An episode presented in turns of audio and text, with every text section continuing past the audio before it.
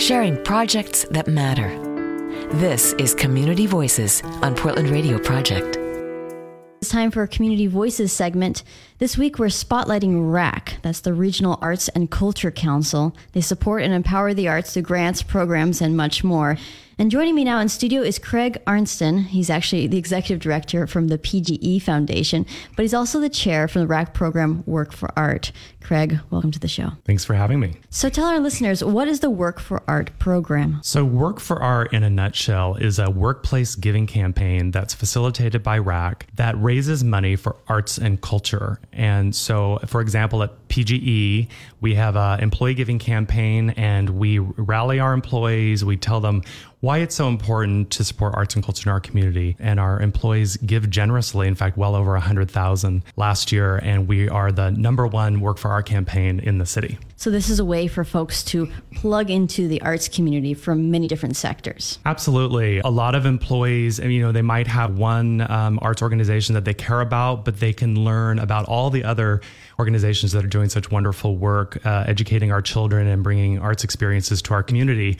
And they tap into that and they give their time and their treasure. So the concept is that this money isn't just going from one company to one artist, but it's going from many companies to a whole bunch of artists. Absolutely, it's a it's a way to uh, come together, collectively support the creative expression uh, that we all need in our community through the arts. So why do companies like PGE want to jump on this train and participate in work for art?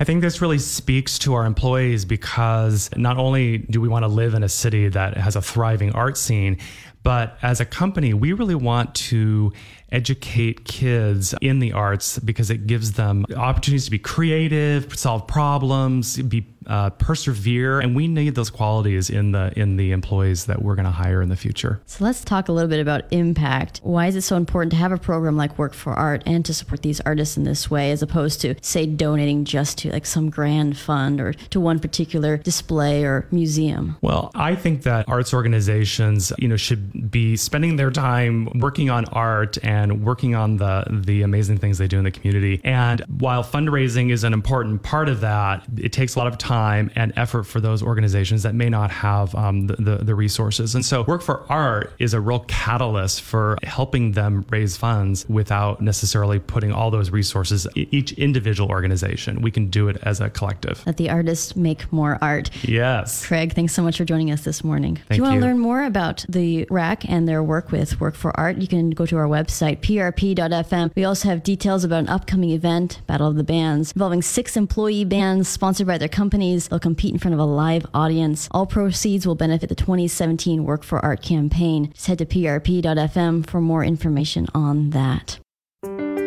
You've been listening to Community Voices on Portland Radio Project. Learn more at prp.fm.